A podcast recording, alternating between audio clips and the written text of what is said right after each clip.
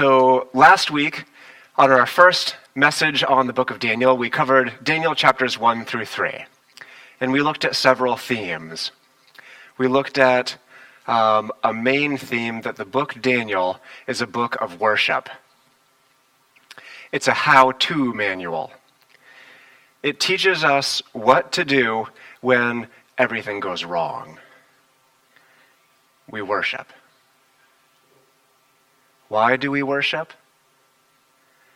God is so good and so big and so powerful that He is able to take your pain and suffering and from it make something good.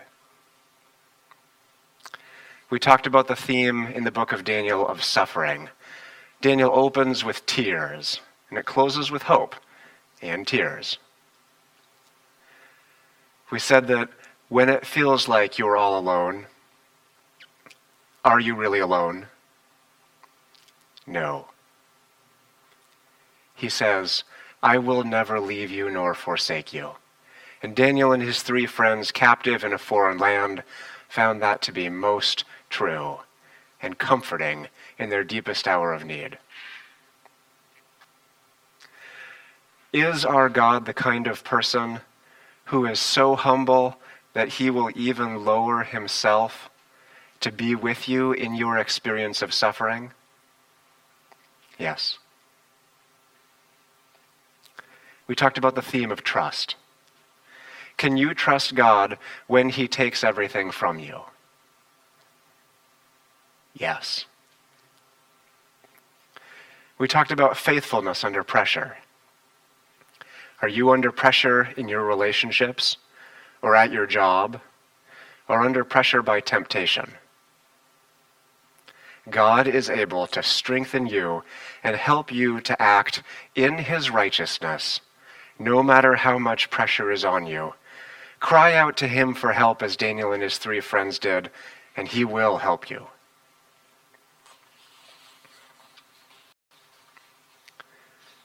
Today, we're going to add a further theme, the theme of repentance. And this is embodied as chapters 1 through 3 rise and reach their crescendo in chapter 4. They're all about Daniel and his three friends and their interaction with Nebuchadnezzar. And finally, we're going to see Nebuchadnezzar get to his breaking point. Then we're going to see another king who reaches a very, very low point, and he just doesn't get it. And then finally, we're going to go into chapter 6 to uh, a fourth king, a third king. And we're going to see his response to the supernatural events where God speaks to him. Um, and God intervenes in Daniel's yet another hour of need. So, in chapters 4 through 6, we mainly examine the similarities and differences between the three kings. We will get to know each of these three kings personally. As a bonus, we'll touch on a fourth king in chapter 7, whose kingdom is different than these three. But without further ado, the first of our three kings, Nebuchadnezzar. To me, the first four chapters of the book of Daniel give me great hope First, we see that the suffering that Daniel and his three friends experience under King Nebuchadnezzar teaches them that they are not alone and that God is able to help them no matter how bad it seems. And we saw Nebuchadnezzar, and we found out that he has more than a little bit of an anger problem. We learned that he has basically two moods angry and afraid. And his anger has two gears.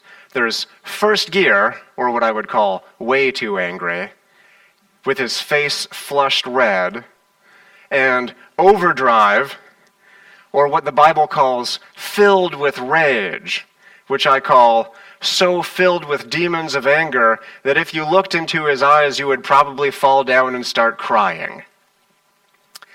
What did Nebuchadnezzar do when he got angry at you? He ripped your arms and legs off and bulldozed your house. Or he threw you into a giant furnace of fire that was so hot that the people who threw you in even died. Nebuchadnezzar is like a fiery furnace with his super crazy anger issues. What was it that made King Nebuchadnezzar so angry? Remember? In chapter 1, Nebuchadnezzar was about to kill every counselor and advisor in his entire kingdom because they couldn't tell him what he had recently dreamed. In chapter 3, he throws people into a superheated, fiery furnace because they won't bow down to a giant statue of himself. If you think those reasons for getting enraged are a little irrational, you're right. Why did Nebuchadnezzar get so angry? Because Nebuchadnezzar had demons of anger goading him on, and because he gave in to them. Do you? We're going to find out that only God was able to rescue King Nebuchadnezzar from his anger problem. And God can rescue you from yours. And in chapter 4, which we are about to read, we're going to see again that Nebuchadnezzar also had an incredible pride problem. In fact, it was a supernaturally bad pride problem. And of course, so do I and so do you. We might just not know it yet. We saw Nebuchadnezzar had a pride problem when the prophet Daniel looked him in the eye and said, You are the head of gold. Can we get the slide of the frightening statue up? So Nebuchadnezzar had a dream. It was a dream of this big statue or image or idol of a man and it had a golden head and silver and then um, bronze and then iron and iron and clay. Big statue. Daniel interpreted to him that it was a dream from God that had a meaning about the future. And as Daniel was saying that, he looked Nebuchadnezzar in the eye and he said, You are the head of gold. Would that go to his head a little bit? Well, go figure. So, what does he do? He goes out and he builds a massive golden statue as tall as a six story building, and he commands every leader and representative in his entire empire to come and bow down to the image. Daniel's friends don't do it. He gives them another chance. Hmm. God is working on Nebuchadnezzar's heart. He's getting a little more lenient in his rage problem. Daniel's friends don't do it. He gives them another chance. They tell him, Our God is able to save us, but even if he does not, O king, we will not bow down to your image. If leading the entire known world in worship to an idol wasn't a bad enough sin, to that sin, Nebuchadnezzar adds, throwing God's people into a fiery furnace. What happens? God intervenes. In this one, he comes down from heaven like a man and stands beside them in the fire. Naturally, Nebuchadnezzar freaks out. That's his other emotion. Well, I would have freaked out too. And in response to this extraordinary deliverance, Nebuchadnezzar softens a little more in his attitude towards the God of gods and the Lord of kings, Jesus Christ. Nebuchadnezzar is a very religious person and he is very devoted to his idols, but this causes him to lose his religion and begin to have faith in the real God. At the end of chapter 3, Nebuchadnezzar almost worships God. He makes a proclamation that if anyone says a word against the God of these three men, can we get the image of the fiery furnace and Jesus standing beside them?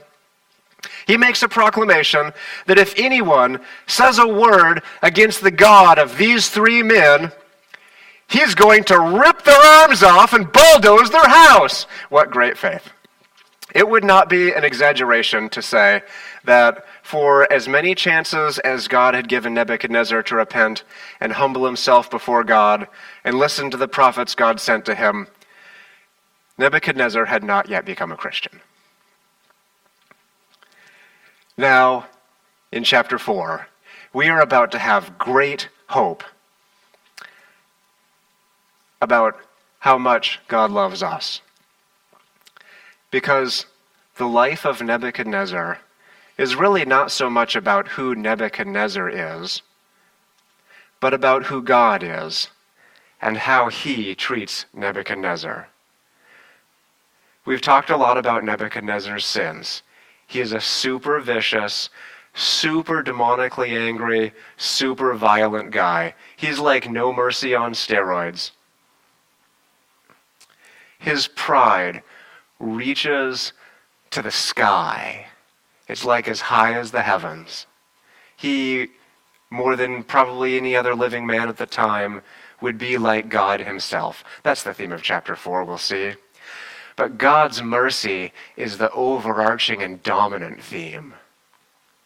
And we're going to see that it is the mercy of God that led him to repentance.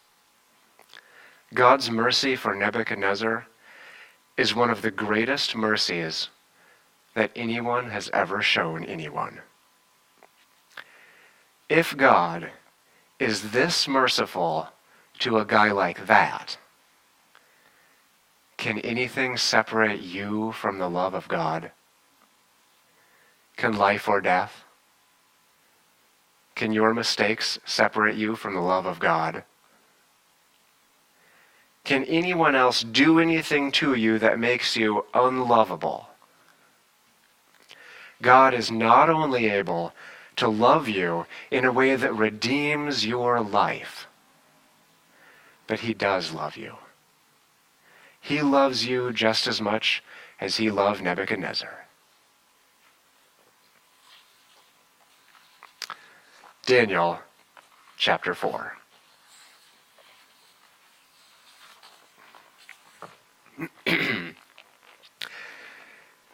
King Nebuchadnezzar, to all peoples, nations, and languages that dwell in the earth, peace be multiplied to you. That's a nice greeting. King Nebuchadnezzar is sending the world a letter. That must have been very expensive. Think about the postage if you have to mail things by horsemen and the man hours and the papyrus or leather or whatever they wrote on, the scribes. He would have had to pay a big staff a lot of money to, to do this for him. This is a very deliberate action, sending a message to everybody in the entire empire. You didn't do that every day. Nebuchadnezzar thinks what he's about to say is really important. It has seemed good to me to show the signs and wonders that the Most High God has done for me. How great are his signs, how mighty his wonders. His kingdom is an everlasting kingdom, and his dominion endures from generation to generation. I, Nebuchadnezzar, was at ease in my house and prospering in my palace. I saw a dream that made me afraid. As I lay in bed, the fancies and the visions of my head alarmed me.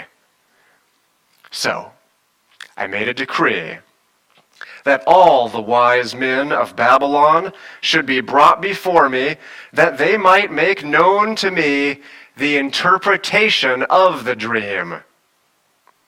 I hope this one isn't going to end like chapter 2 did when he decided to kill them all. Chapter 1. Then the magicians, the enchanters, the Chaldeans, and the astrologers came in, and I told them the dream, but they could not make known to me the interpretation. Do you think he's getting angry already? We'll see. At last, Daniel came in before me. He who was named Belteshazzar, after the name of my God, and in whom is the spirit of the holy gods. And I told him the dream, saying, Ah, Belteshazzar, chief of the magicians, because I know that the spirit of the holy gods is in you, and that no mystery is too difficult for you, tell me the visions of my dream that I saw and their interpretation. The visions of my head as I lay in bed were these I saw, and behold, a tree in the midst of the earth, and its height was great. The tree grew and became strong, and its top reached to heaven, and it was visible to the end of the whole earth. Its leaves were beautiful, and its fruit abundant, and in it was food for all. The beasts of the field found shade under it, and the birds of the heaven lived in its branches, and all flesh was fed from it. I saw in the visions of my head as I lay in bed and behold, a watcher, a holy one, come down from heaven. He proclaimed aloud and said thus Chop down the tree and lop off its branches, strip off its leaves, and scatter its fruit. Let the beasts flee from under it, and the birds from, from its branches. But leave the stump of its roots in the earth, bound with a band of iron and bronze amid the tender grass of the field. Let him be wet with the dew of heaven. Let his portion be with the beasts in the grass of the earth. Let his mind be changed from a man's, and let a beast's mind be given to him and let seven periods of time pass over him. The sentence is by the decree of the watchers, the decision by the word of the holy ones, to the end that the living may know that the Most High rules the kingdom of men and gives it to whom he will and sets over it the lowliest of men. This dream I, King Nebuchadnezzar, saw. And you, O Belteshazzar, tell me the interpretation, because all the wise men of my kingdom are not able to make known to me the interpretation. But you are able, for the Spirit of the holy gods is in you. Then Daniel, whose name was Belteshazzar, was dismayed for a while, and his thoughts alarmed him. The king answered and said, Belteshazzar, let not the dream or the interpretation alarm you. Belteshazzar answered and said, My lord, may the dream be for those who hate you, and its interpretation for your enemies. The tree you saw, which grew and became strong, so that its top reached to heaven, and it was visible to the end of the whole earth, whose leaves were beautiful and its fruit abundant, and in which was food for all, under who, which the beasts of the field found shade, and in whose branches the birds of the heavens lived.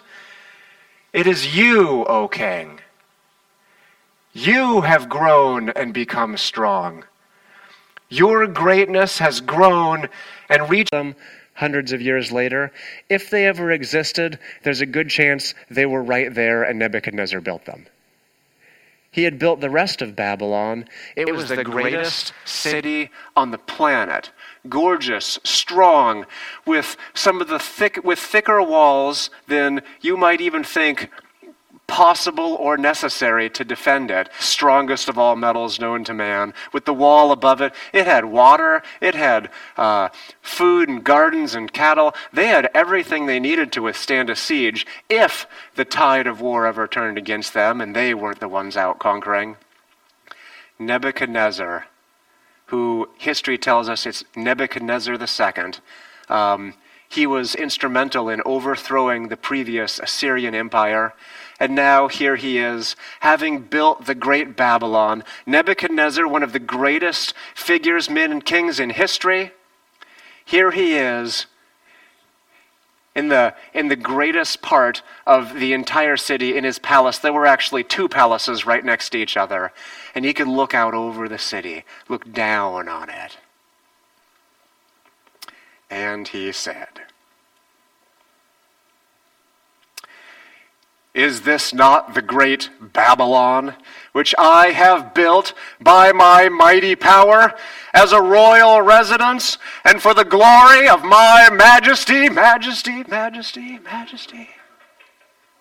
While the words were still in the king's mouth, there fell a voice from heaven O King Nebuchadnezzar, to you it is spoken. The kingdom has departed from you and you shall be driven from among men, and your dwelling shall be with the beasts of the field. And you shall be made to eat grass like an ox. Remember in chapter 1 the fineness of the king's food. Remember the tables filled with the delicacies of the known world, all gathered on one table, with wine of such high quality that I wish I could taste it, but I can't afford that you shall be made to eat cow food. And seven periods of time, long as eagle's feathers, and his nails were like birds' claws. At the end of the days, I, Nebuchadnezzar, lifted my eyes to heaven and my reason returned to me. And I blessed the Most High, and praised and honored him who lives forever. For his dominion is an everlasting dominion, and his kingdom endures from generation to generation. All the inhabitants of the earth are accounted as nothing. And he does according to his will among all the host of heaven and among the inhabitants of the earth. And none can stay his hand or say to him, What have you done? At the same time, my reason returned to me, and for the glory of my kingdom, my majesty and splendor returned to me. My counselors and lords, my lords sought me, and I was established in my kingdom and still more greatness was added to me. This is different language, isn't it? It's not, and I made myself even more great and built myself up. It looks like there's a change of heart here. It's what we call repentance. And still more greatness was added to me.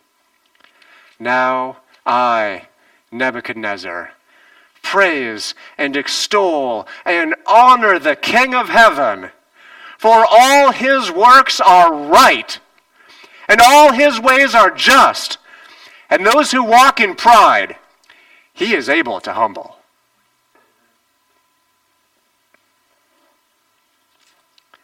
This is the high point, the, the crescendo of these four chapters.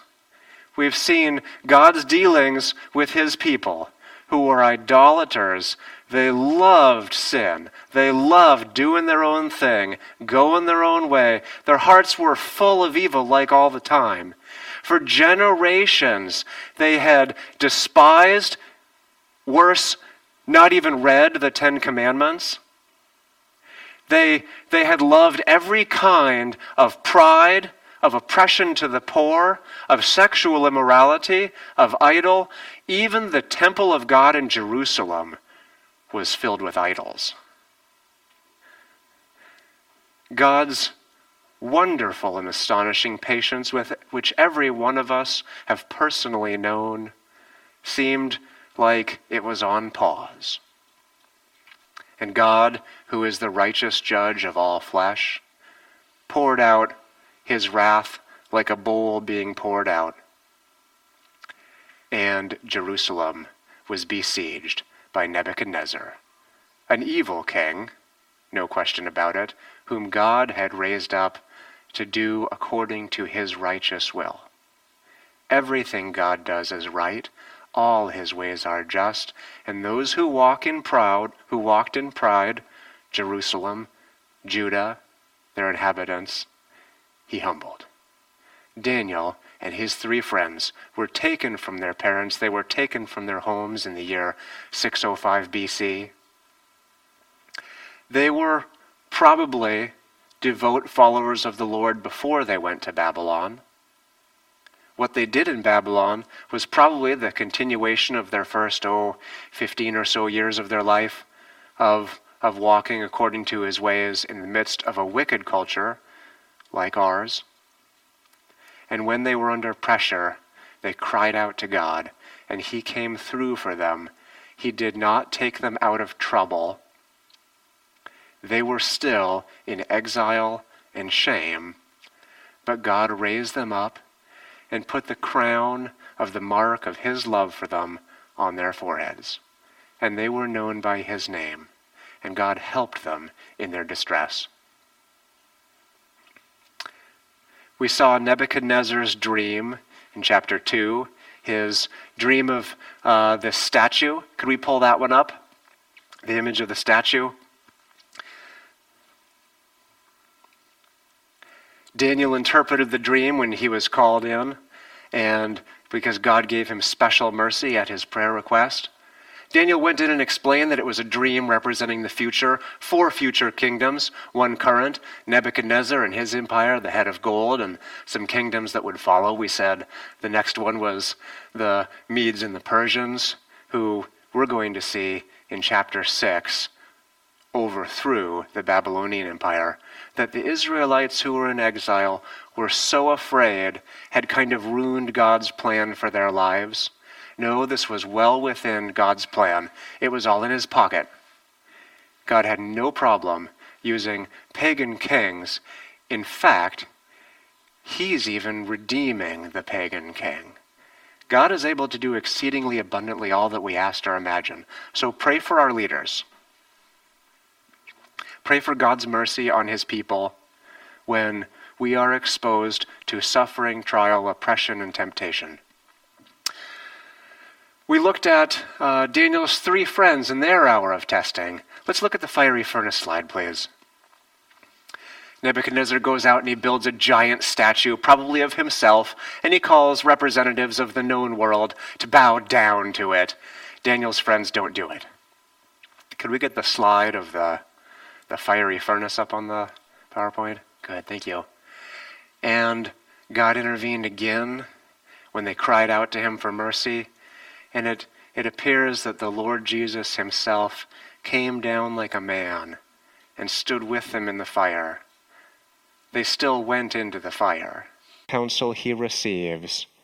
He can't handle this this conviction of the Holy Spirit. He's too puffed up with pride.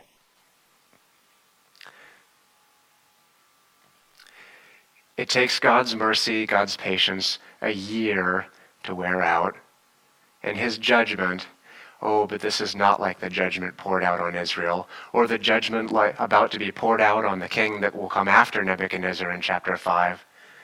This judgment is a very merciful thing. It was very merciful what God did. He took everything. He took everything Nebuchadnezzar is and was and had done and ripped it away from him. And Nebuchadnezzar fell down and became like a, a cow or like a goat or like a dog. Even the, there's even a text in one of the secular historians that says that he went through a period of insanity. Like, it's amazing they would record that about their own king, but the Lord has recorded it. And so, for seven periods of time, he does what animals do just like walk around mooing or barking or whatever. He's totally insane. But during that time, God provides food for him. Somehow, while he's out there among the animals, God makes him able to get enough nourishment out of such things as grass. If you know anything about the digestive process and what the human body is able to digest, um, I don't know if grass is a euphemism for grain or something like that. Um, but, but if it was just grass, then God's even specially made him able to get nourishment out of that. God provided for him. He didn't die of exposure or, or hypothermia or overheating or, or sunstroke. He didn't die of dehydration during this time. God preserved his life, and there he was in the most utter humiliation. I don't imagine he was well dressed. Without being too graphic, our Lord does it. Nebuchadnezzar repented, right? Kind of. That would probably be a misnomer. Daniel said, This is going to happen to you until you know. Okay, let's take your IQ. I don't know what your IQ is 132, 120, whatever. Let's lower it like a few dozen points. Now your IQ is like cow. Your intelligence, your linguistic uh, articulation will get you no greater than the point of saying something eloquent like, oh, that's how smart Nebuchadnezzar has become. Remember, he was brilliant. To rule an empire like this, you have to be way above average in multiple areas of intelligence, like social intelligence, although he had a little bit of an anger issue, which sort of affects society a little bit. But he certainly was very wise in how he conquered kingdoms and brought in the, the children of the, the people who were next in line to become king and made them his advisors and gave them position in his kingdom. Brilliant political strategist. Um, he had the knowledge and wisdom of architecture and art and, and military strategy and military uh, theory. Um, Nebuchadnezzar had built a city that was not just a big city or a powerful city or a strong city, and oh, it was strong. I can't remember how thick the historian said its walls was, but I want to say like 27 feet or something. You could look that up. Um, th- these are walls like as wide as a as a big room, like a big room, right? Like why are walls that thick? Like what kind of battering ram gets through that? This place is impregnable, and that's not it. This was the cultural center of at least this half of the planet.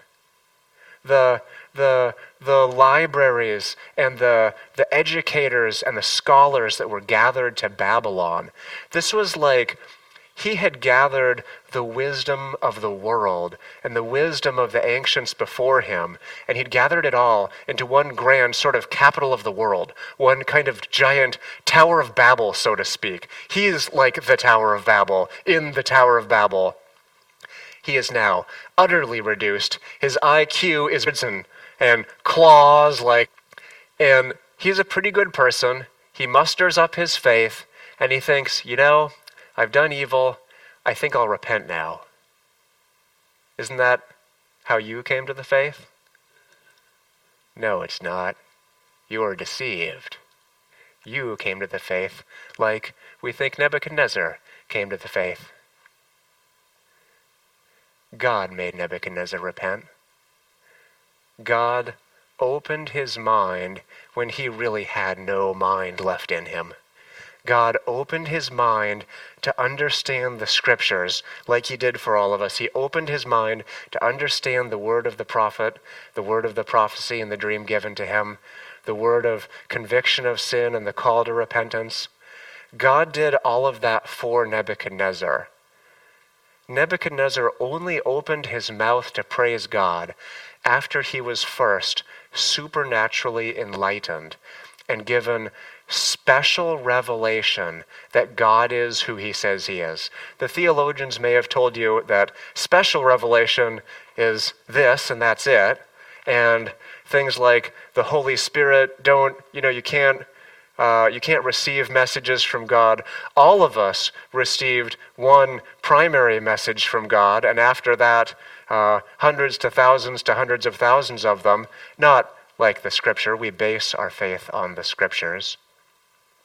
But the Scriptures come to us by the Holy Spirit through the church. And Nebuchadnezzar received power in the Holy Spirit to believe that God is greater than him. For me, when I was going through a time in my life um, from 2001 to 2005, when I was, I kind of couldn't get past all these doubts I had about God, I realized that it was because I wasn't willing to do the will of God. And the breaking point was when God opened my eyes to understand that He loved me. And I remember sitting on a friend's couch all by myself reading a book about God's amazing grace called What's So Amazing About Grace. After having heard a couple of sermons, um, it was a sermon series on the prodigal son, which might be better named the prodigal or extravagant father. Extravagant in his grace. And as the preacher had preached the sermon series over the previous few days, they had a painting. Um, see it in your mind with me. It was a painting of the father embracing the filthy son. He smelled like pigs. I don't know how much this rich father's clothes were worth, but I guarantee you they all just got ruined. And he ran to him. His fancy sandals probably fell off as he ran to him, and he embraced him. And I looked at that painting that whole week, and there, as I wept on uh, somebody else's couch all by myself. Um, it was that the kind of weeping where you don't just cry, um, you bawl, and your nose runs, and you're crying so hard that like the tears and everything else doesn't even get cleaned up in time, and it's just you're just sort of a puddle. And I was supernaturally enlightened that God loves me as I am and my mind was racing as I wept. And I was like, God loves me. God loves me. And I had never really gotten that like a father loves a son, or like a father should love a son or a daughter. I had never really gotten it that deeply before or known God as Father like that before. And in that moment, I thought, well, I better make sure He really loves me. So my mind was racing with all of the worst things I had ever done and I kind of sputtered them out through tears and thought through them because I knew he sees what is in darkness, and I knew he could see my thoughts. And, and I let him see everything that I had hidden from others for many years, all of it, and it was pretty raw and disgusting and gross and incredibly embarrassing. And I laid it all out before the Lord, and the Holy Spirit brought to my mind the memory of that picture of the Father embracing the Son. And I was overcome, and I wept, but my weeping changed. And in those moments, I came to know that God is a God who loves me and who is out to heal me and who is out to build me up. Those years had been some years of significant personal loss and disappointment for me. And out of that, I knew the God who has mercy on the wicked. And I was deeply humbled. Although I had to be humbled much more and probably still will be. God is not done with us. We see in Daniel, and since we're out of time, we'll have to continue with chapters 5 and 6 later. We see that everything God does is right, whether it looks like judgment to you or it looks like mercy to you. If it's to the Christian, I guarantee you it's mercy. You might think God has rejected you and left you alone, but He has determined from the past, He has predestined you to be the precious recipient of His mercy. You can't out sin God's mercy, but you are called to repentance. It is God who gives you the repentance that leads to life, and we are utterly dependent on God to have mercy on us. I apply this to my life by when I'm overcome by thoughts and temptations. My prayer life often looks like God, I can't even like resist this temptation. I can't even resist these ideas of pride and how I'm a pretty good person and all that, you know, rubbish, like Paul says. And, and I say, You're going to have to do this. I can't. And that is a starting point to faith. Or rather, God brings us there, and then we just say it. Our God is the God of mercy. Praise the Lord. Let's pray. Father, there's no one like you. We've never known anyone who is loving like you. There's never been another whose kindness exceeded yours. And we say in faith that we'll, though we don't understand some of our hardships, we know that your hand is not too short nor your power too limited to save. You are able to reach down from heaven and to keep us in the hollow of your hand. And we know that even now we are in your hand, and that you will satisfy us with good things, and that you will save us from our pride, from our anger, from all of our sin, and that you will transform us and bring us one day into your presence in fullness of joy. So we are asking now that you would sanctify us and daily give us the repentance that leads to life, not just eternal life. We're asking for the abundant life here and now. So, oh Father, please pour out your Holy Spirit on us so that you would become greater and we would become less, because you deserve nothing less. In the mighty name of Jesus, our King, who has brought us together under one head, even Christ. Amen.